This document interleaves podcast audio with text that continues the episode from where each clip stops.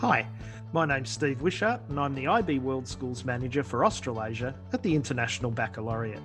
In today's episode, IB leaders from across the globe gather together to share their insight into teaching for the future, preparedness for the fourth industrial revolution, and employability of graduates.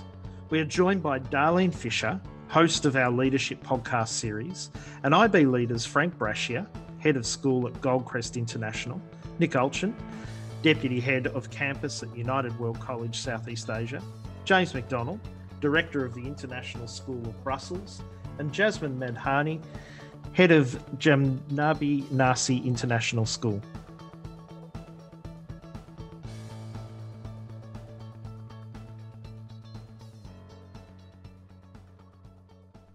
Hello, everyone. I'm Jasmine Madhani, head of Jamnabai Narsee International School, Mumbai, India.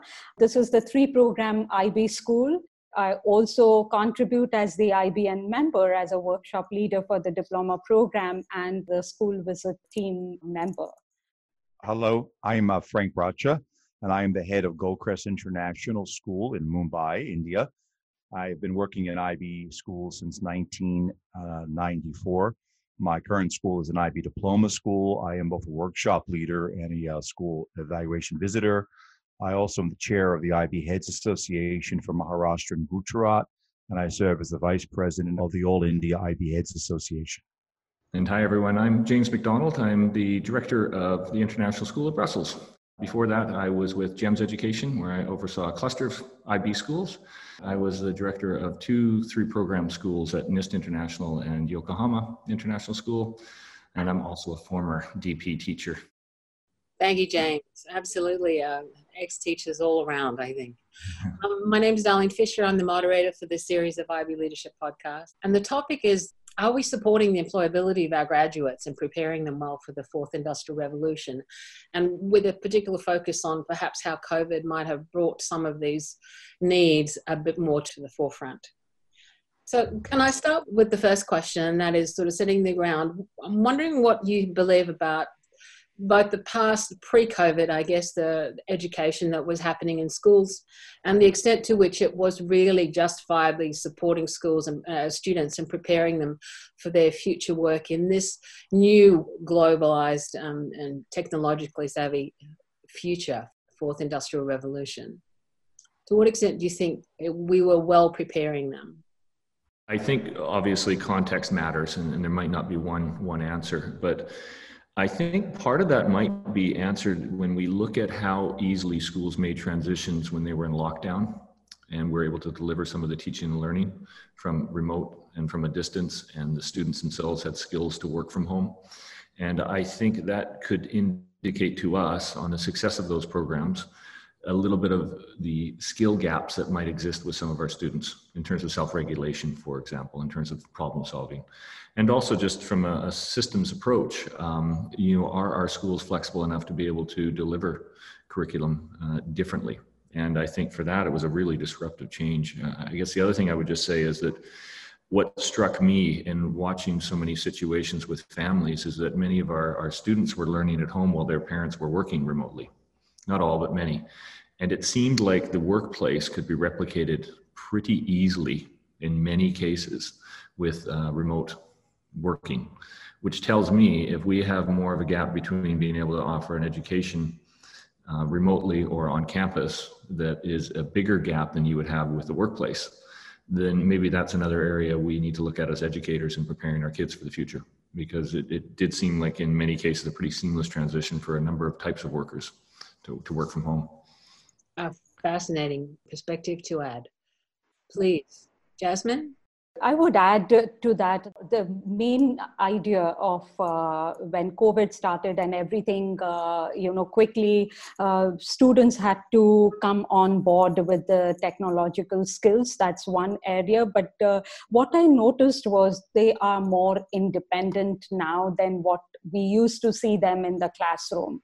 So taking something that okay we are able to do so that is uh, definitely uh, one uh, transition other than the you know the required uh, academic requirements in terms of the uh, concepts and all the other requirements were there. Uh, they became more independent, as well as mindful of what's happening around them. Of course, uh, with the teachers' uh, guidance on those areas too. So I would uh, put that way as a two different areas for the students in terms of transition.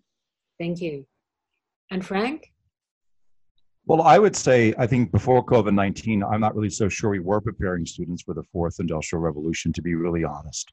Mm. I think components of the IB diploma that do point to that, but I think the reality of conservatism in most educational institutes around the world are holding that back.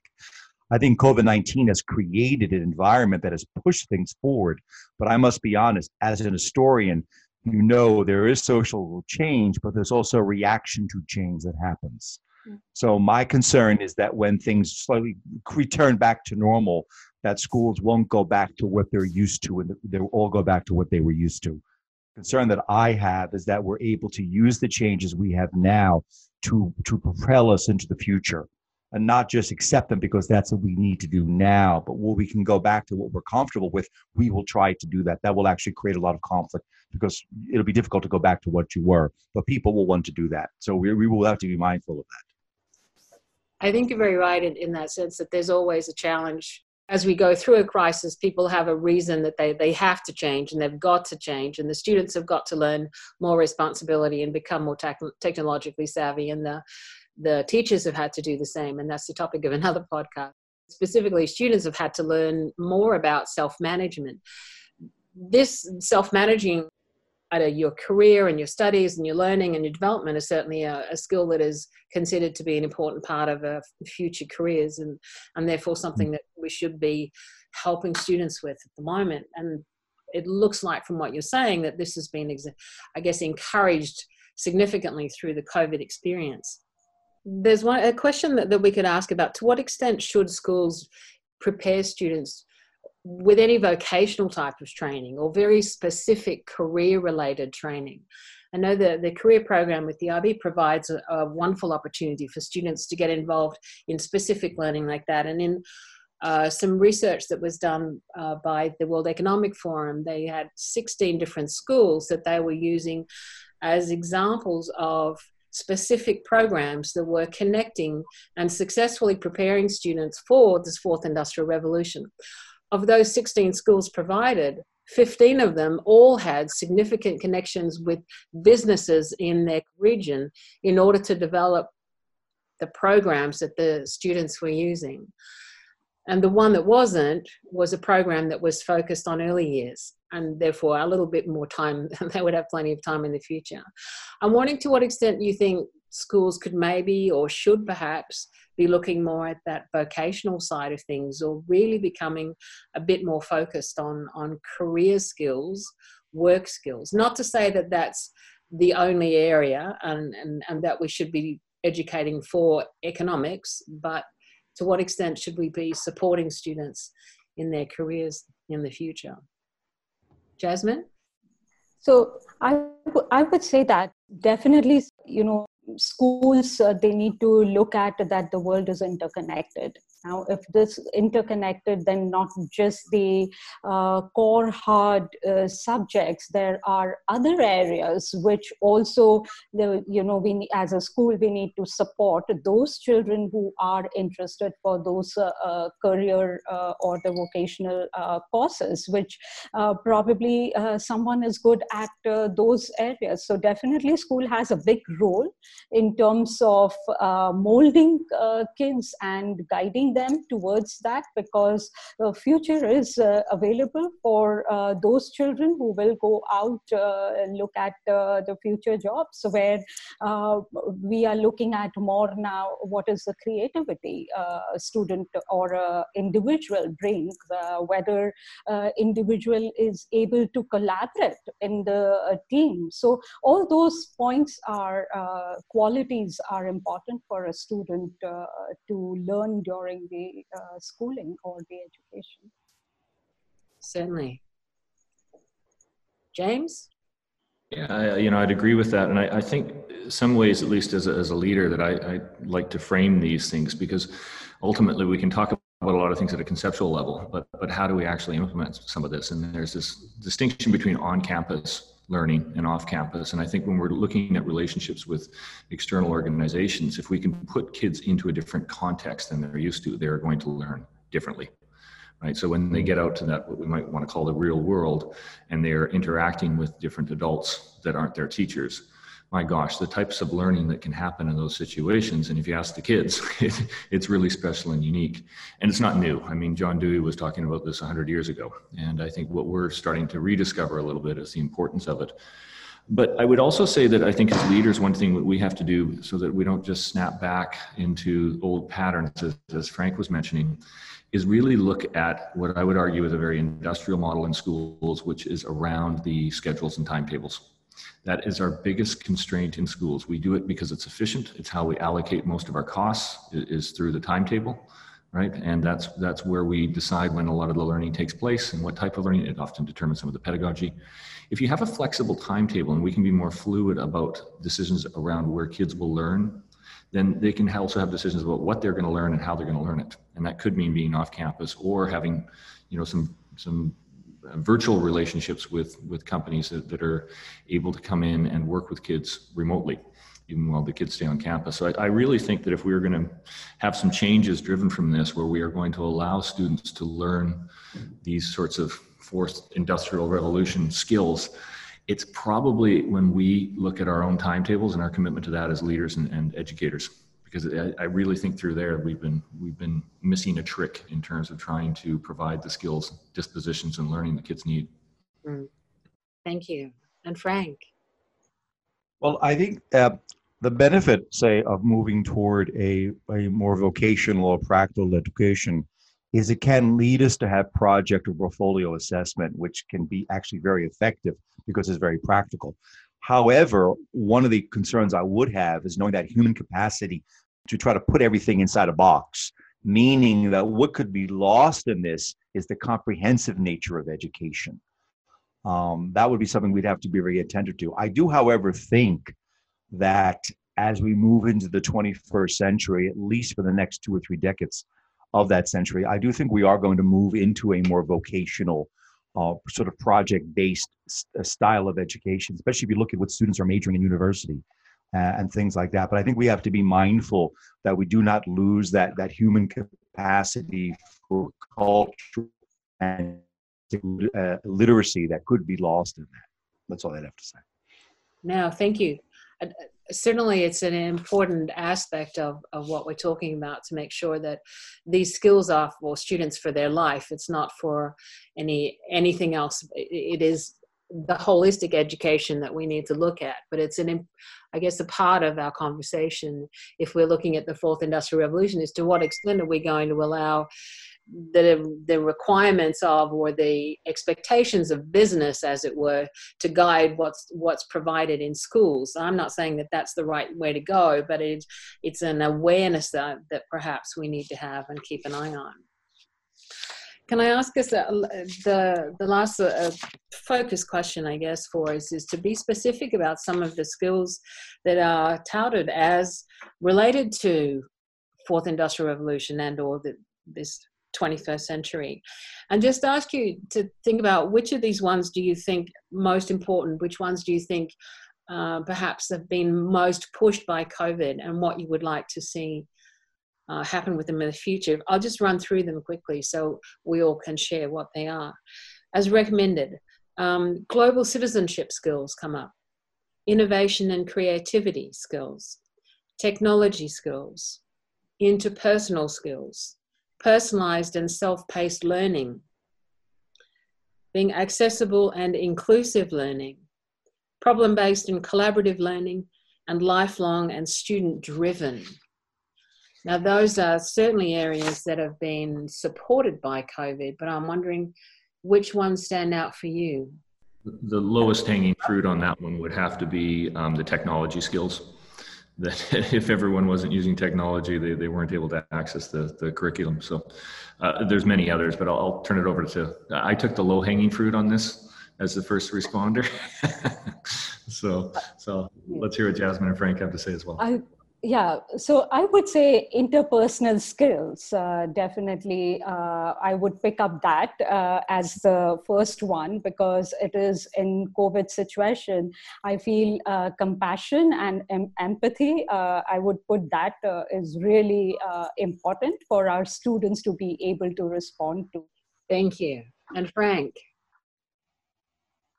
well, I would probably think, I would, to me, there are four things that stand out. It would be innovation, interpersonal, self-paced, and student-driven. I think the students are driving their own education and taking charge of that to an extent, I think is very, very important. And I think that that hopefully could be the best takeaway we can get from a COVID-19 situation with the students. Right. Could could you perhaps um, elaborate a little bit on on how you think or what we can take away from COVID experience that we can build into the future that's related to these skills? I think I think what we can take away is that teachers can realize that students are part of the unit planning. Students are part of this of the course outline. Students have an organic role in the development of the program. So this can move away from hierarchical teacher-led teach each and everything type of, of method, which is very common in the part of the world that I'm working in, if this can help us disabuse that idea and, and to move toward a, a truly student centered and even student directed at times delivery of the program, I think that would be a great innovation for the future. I think that would be an, an enormous takeaway that could change the way teachers develop their units and plan them. It sounds a, a very important part of developing skills of self management as well as self directed learning. Uh, Darlene, yeah. another point on that to, to what Frank was saying, um, and there's a term that I really like. It's who owns the learning. You know that question, yeah. and uh, I think to well, what Jasmine was saying as well as, as Frank, but that whole idea that when we had to move into a COVID situation, students were were kind of on their own and they had to own the learning in a different way, which is incredibly powerful. And I would like to think that we saw a lot of great examples of additional student agency and by turning this really over to the students in terms of their relationship with the work, the tasks, and, and ultimately the learning outcomes. So, so I think that that's if there's a big takeaway, it's it's that. And dare I say it, if we're looking at a vocational or a business environment that they're going to eventually move into, those outcomes matter. And in the, in the business world and many other places where they are going to be working, people aren't so much worried about the process; they're worried about the outcomes. And we're quite focused on process in schools as well. We should be. But I think that whole idea of you being responsible for the learning, have to self regulate the personalized approaches if it works for you and you can reach that end goal. Uh, these are incredible uh, opportunities that we've had over the last six months to, to try out some of these things on a personal and on a school level. So. Thank you. And Jasmine. I, I would say that uh, what I noticed, a big takeaway, uh, balanced uh, students uh, in terms of uh, intellectual as well as the emotional and the well-being of the community. So you can, right now, you can see students and the whole community working on those areas. So that would be my big takeaway from COVID. So definitely, as I mentioned earlier, the two points which uh, come uh, in my mind would be uh, that how do we respond in terms of being mindful as well as with compassion thank you i, I think the well-being is a hugely important topic and one that we have another podcast on later in the series and i, I think mm-hmm. that's a very fair to say that this is certainly something that's become a much higher profile in everyone's eyes. Everyone's been struggling with it and I, I mm. love the idea where we're talking about being able to take you know student engagement and student involvement agency further and developing it and what frank was talking about with the uh, students developing the curriculum certainly an enormous part of what's potential for moving forward do you see that, that these changes might encourage a, a, change in the nature of university entry? I mean, we're talking about university entrance in, in another podcast. And do you think that, that if we're pushing students to become more self-directed and more um, involved in developing their courses. Universities can't say you need a number out of a content test base, right? So, do you see that this is perhaps encouraging a change in university? Whether universities, but definitely, I think uh, in the COVID situation, even universities are realizing that what kind of skills the students they are coming to uh, them, and uh, I definitely feel that universities may look at uh, that. And giving an example, I think I have shared this earlier also that you know some of the universities have, uh, for example, said that SAT optional. They don't want to now look at the numbers. They don't want to look at SATs or ACT scores only as the entry point. They are also looking at what skills the students are coming with. So, uh, to my mind, yes, uh, that could be the future. Difficult to uh, you know say, but uh, yes, university admission officers do want to see the change uh, of the entry point. Thank you, Frank. Well, I think the situation has caused universities to alter or change their admission standards. And I think there's been a, a vested interest to do that because universities need students or they will have to close. So finance has actually allowed them to make this change. If universities will continue to evolve and expand what are the criteria for admission, this could be a really a game changer for all of us because we in the IB can make all kinds of changes we want. But as you said, Darlene, the universities are still looking for a very traditional number to get into university. There's only a limit to how much we can make, we can progress that change. So I think that universities are experimenting now, and I, I actually feel very good about that. I think we may start to see the demise of the elitist entry into university. I, I may I may be over optimistic about that, of course, but uh, I I do see this as as as as a potential game changer. So I think it could be very good. It'd be very good for the IB as it develops its programs in the future, including for the vocational program. Mm. James.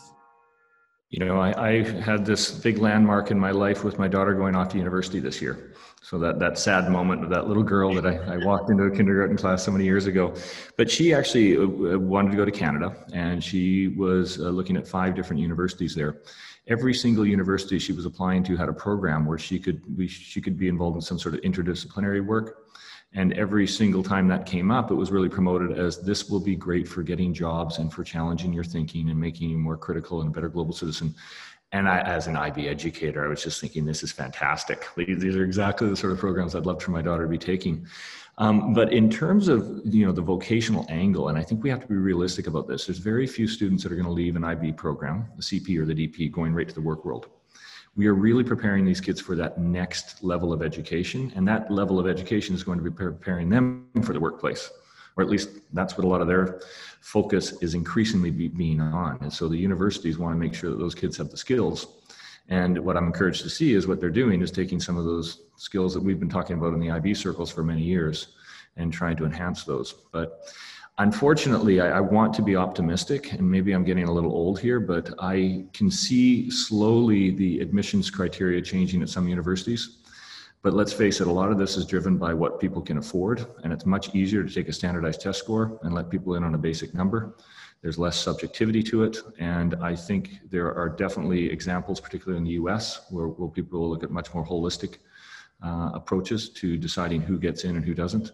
But I think we're still a long way off from some type of system which is really able to do um, a proper, at, at, scale, holistic approach to admissions to university.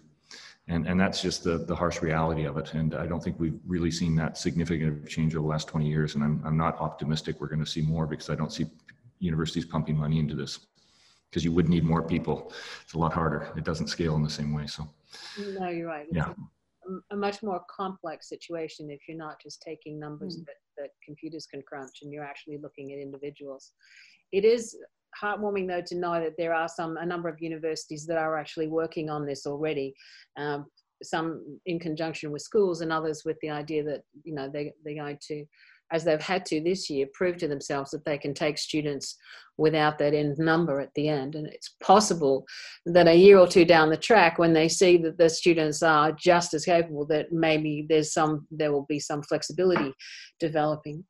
But um, I digress, and we're talking universities. Let's bring us back to this um, uh, fourth industrial revolution and finalize the ideas. I'm just wondering if if there's something you'd like to take away from as a silver lining to the COVID experience that's related to developing these skills. Could you just give us some idea what it is that you want to see in the future really develop and that you think that there's a capacity to we've just got to make sure we keep the focus you know, I would just say with this, we have been talking in education for so long, and whether it's been the late great Ken Robinson up on stage talking about a need for rethinking education, we've been waiting for a disruption. And we've been saying we wanted one, and now we have it.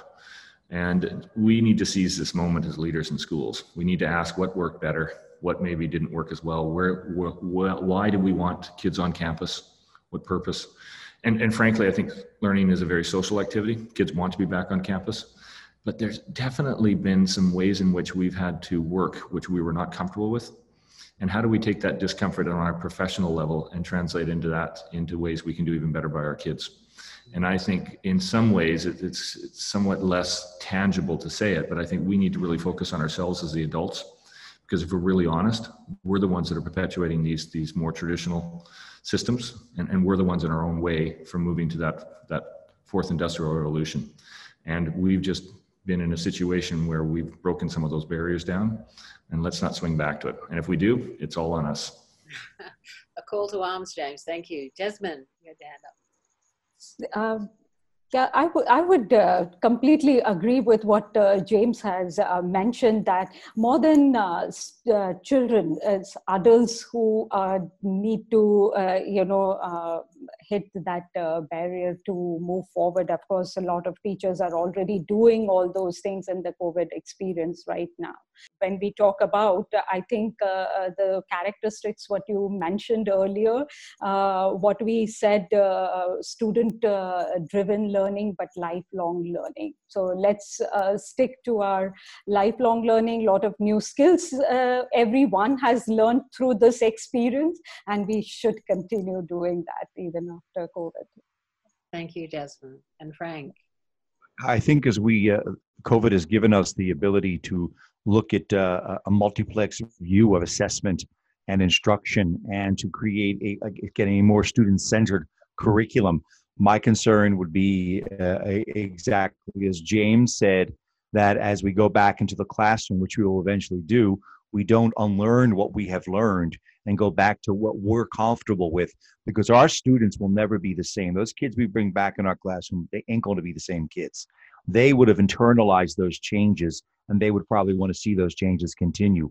But we adults are very used to going back to our comfort zone. There can actually be some academic or intellectual conflicts when we return back to the classroom. But let's hope that we can, this will help us, help us to promote the change that we need to make. Thank you. Thank you so much. I thank you, three individual, our guests, for your contributions, experience, and, and wonderful thoughts and the inspiration and also the call to arms to make sure that we don't waste the opportunities and the challenges that we've uh, succeeded in surviving and that we want to take forward the best for education for the future. Thank you for listening.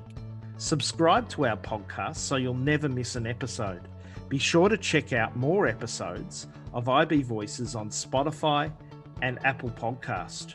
Join us next time for more insights from our IB community.